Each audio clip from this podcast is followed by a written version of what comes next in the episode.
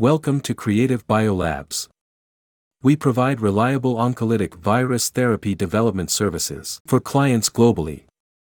Our service covers all aspects from virus engineering, cell biology, to animal testing. We have archived professional academic reports and the latest scientific progress on oncolytic virus therapy by making it into a podcast column. You can subscribe us to follow the latest updates on Spotify and Apple Podcasts. In the first part of this program, Jensen told us about the advantages and some of the existing problems associated with using the measles virus to treat cancer.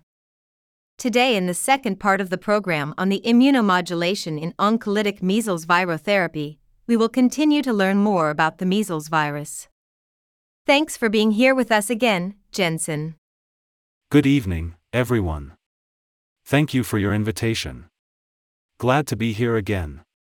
Last time we talked about cancer patients' antiviral immune function can be inhibited by cyclophosphamide. Today I want to share with you more strategies for increasing the tumorigenicity of the measles virus. We can start with the method of shielding virus particles to avoid being detected by the immune system. Does this method have any advantages over immunosuppression?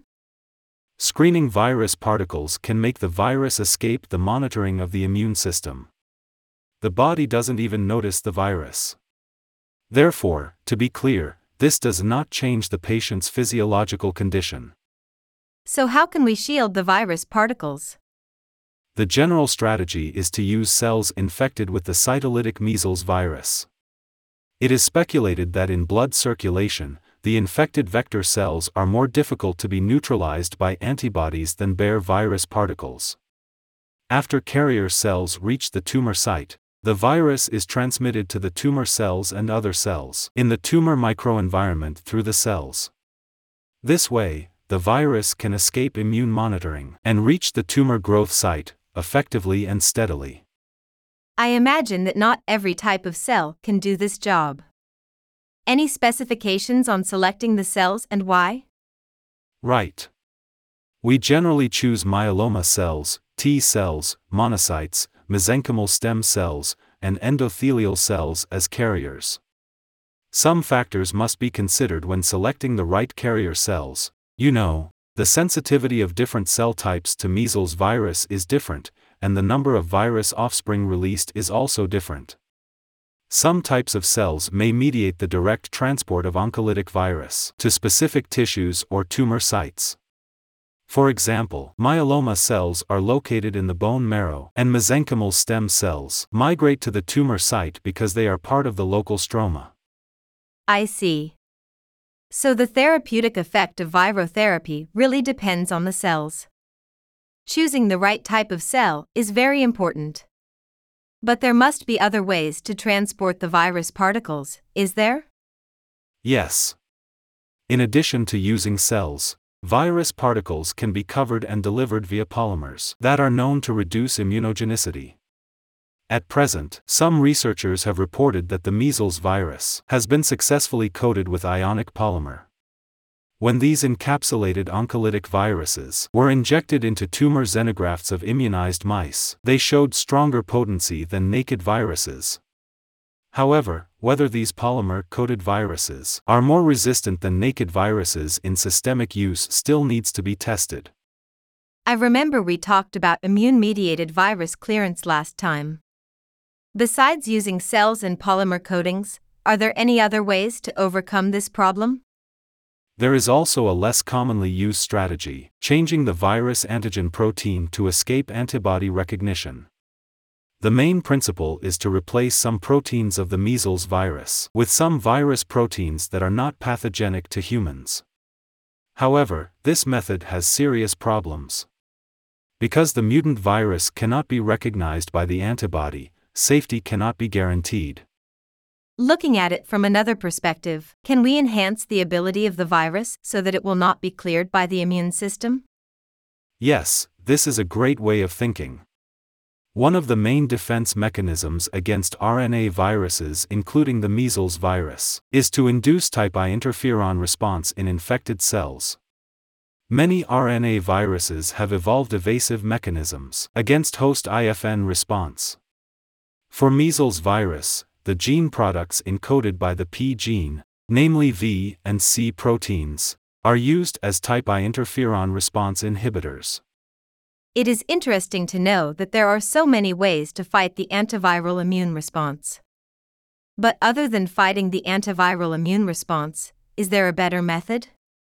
Antiviral immune response is not completely harmful to the body. It may be mediated by the recruitment of immune cells and reversal of immunosuppressive tumor microenvironment.